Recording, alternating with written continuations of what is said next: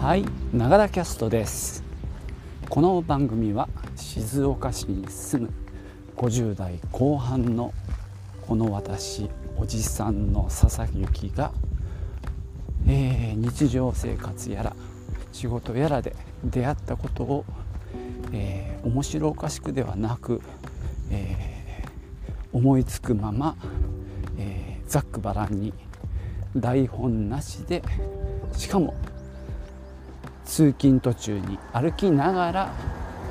えー、発信するポッドキャスト番組です。今日もよろしくお願いします、えー、10月後半に入りましてあのやっぱり涼しくなってきましたね。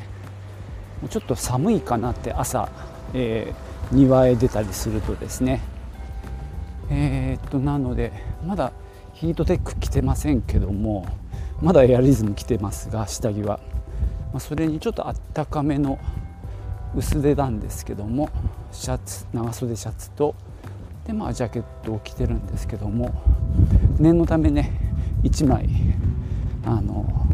七分袖の T シャツを、えー、リュックサックに入れてます。寒かったらねこれ着なきゃと思っていますけどまあだいぶ天候がっていうかちょっと雨が今ポツポツ来てますね。ちょっと曇り空です。さて、えー、今日のお話なんですけども、えー、ファミペイをこの間から使い始めたのでそのお話をしたいと思います。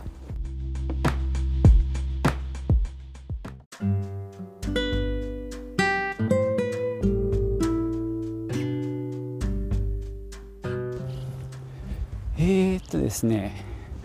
ファミペイのアプリをちょっと前に入れてですねあの放置してあるんですけども結構な頻度でこうクーポンのお知らせとかがやってくるんですよ。でまあまだ使ってなかったんですけどもこの間そのお知らせの中に、えー、3000円チャージするとファミチキがもらえるみたいなのがあって、えー、僕は実はコンビニはそもそも行かないんですけども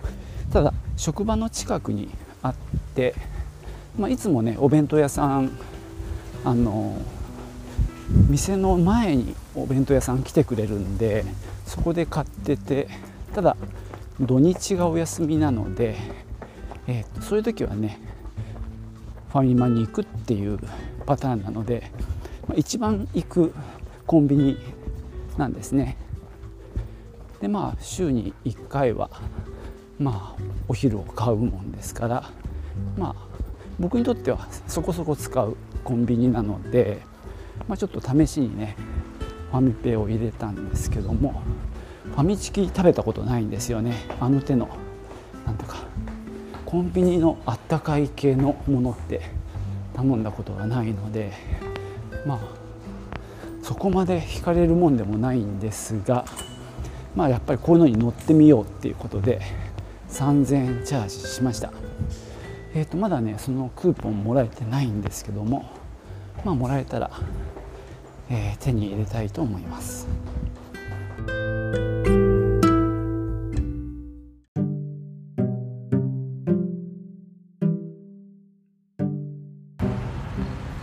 まあ、今回ファミペイを使う理由は、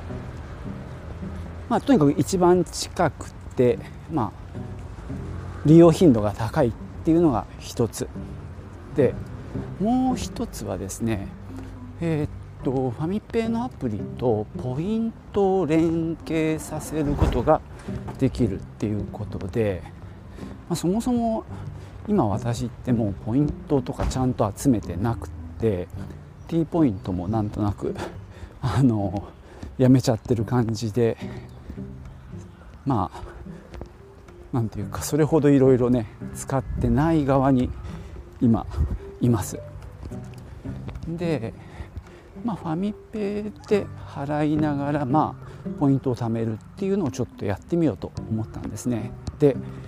なぜそこに行ったかというとこれがマイナポイントまで遡っていくんですけども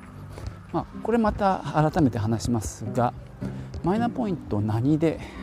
紐付け紐付けるかっていう話の中に、まあ、もちろん PayPay とかやれば一番簡単なんですけども、えーと、例えばイオンの、えーと、ボーナスがちょっといいですよね。あの普通にマックス5000円プラス2000だか3000ポイントつきますよね。でそういう割がいいのを調べてたら、えーと、D 払いかな？そうですねそれがやっぱり、えーと、余分に2000ポイントつけるっていうのがあってじゃあこれを使ってみるかただ普段使ってないので何ていうかわざわざそれだけのためにやるのかみたいなところでちょっと躊躇してたんですね。ただえー、っと普通にまあ D 払いもいろんな場所で使えるし、まあ、コンビニでも使えるしっていうのとまあどうも D ポイントと連携してる。ごめんなさい。この辺何にも分かってなくて。使ってる人は分かるんでしょうけどね。なのでまあその D ポイントもえっ、となんだろう。ある種使う方に回せるっていうとじゃあファミマでの買い物のポイントを D ポイントにつけようみたいな形で今、えー、ファミペイを使おうという流れを流れになってる。そんな感じです。でその3000円チャージした時はまだ D ポイントとの紐付けができてなかったんでまあただチャージした後ファミペイで払ったっていうだけだったんですけど、まあ、その後ね一応紐付けをなんとかやったので今は、えー、っと D ポイントがたまる感じになってるはずです。で先日出かける時にですねいつもだったらまあセブンイレブンのコーヒーを買うんですが、えー、なんせね3000円もチャージしちゃったもんですからねなんていうか手元のえー、現金が減っちゃってるのでなるべくファミマで買うというもう何かもう思うツボなんですけどもあのそのお金はもうファミマに預けちゃってるんで、まあ、そこを優先して使わざるを得ないというなんか変な話なんですけどね。でえー、っとそこで100円のコーヒーをいつものように買ってさあ着くかと思いきや「おはようございます」店員さんにこれでポイントつきますかって言ったらあれなんですね。200円からしかポイントがつかないということをその場で教えてもらってギャフンって感じだったんですがまあそうすると200円にいかないとポイントつかないってことになるとじゃあ余分に何か買って200円にするか。うんするかもしれないですね。それもまた思うツボかもしれないなとは思うんですけどね。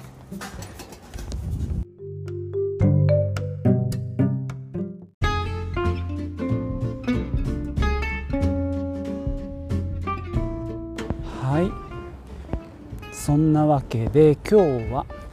ファミペイアプリを入れてみたっていうお話をしてきました。まあさっき言ったことの繰り返しになりますけどもファミペイでしか使えないお金っていうことになるので、えー、ね、いつもドライブ行く時は、えー、大体セブンイレブンでコーヒー買ってたのが、えー、ファミマになったりとかですね。例えば今ちょっとあのー、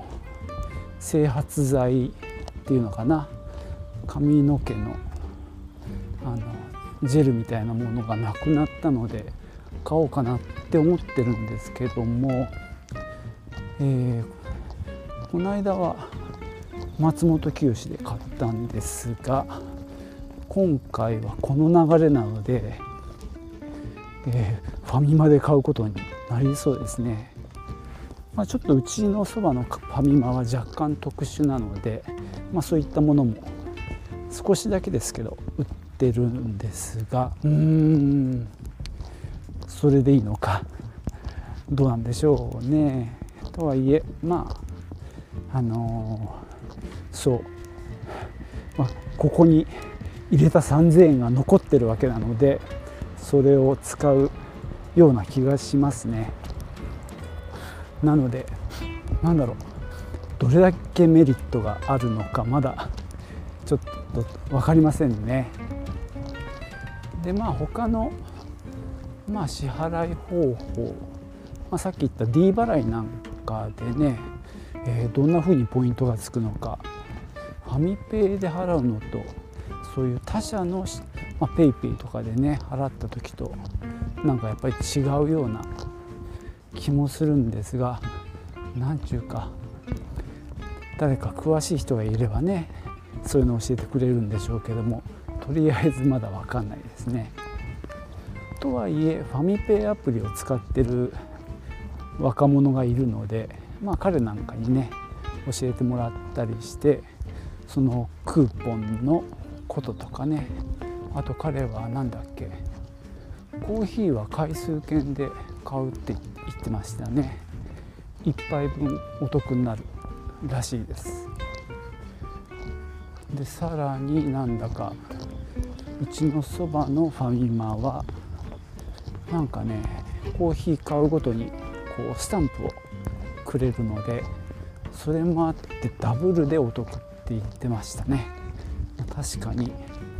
ただまあ僕はそんな毎日というかほとんどしょっちゅうは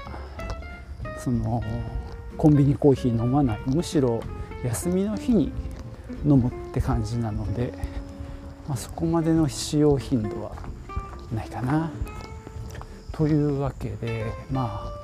そもそもコンビニそんなに行かない人間が、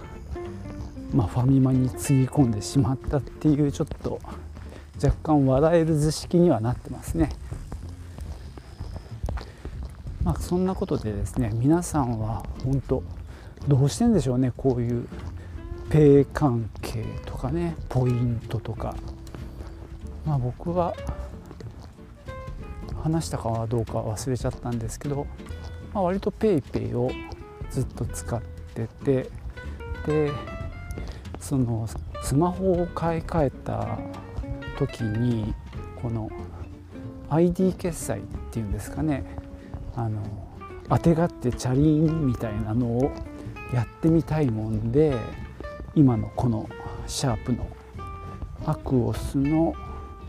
センス2かな。一つ前の方ですけどね。それを、ま、買ったぐらいなんで、まあ、ID 決済やりたいのでそれとねつながってるメルペイを使うぐらいですかね、まあ、あまりこう積極的に頑張ってるってわけでもないんですけど。でまあ今ファミペイを使い始めたっていうとこなんですけどね。まあぼちぼちやってみます。なんだかいろいろ難しいことが多いですね。はい。じゃあ今日はこんなとこです、えー、最後までお聴きいただいてありがとうございました。じゃあまた。アフビダゼンチュー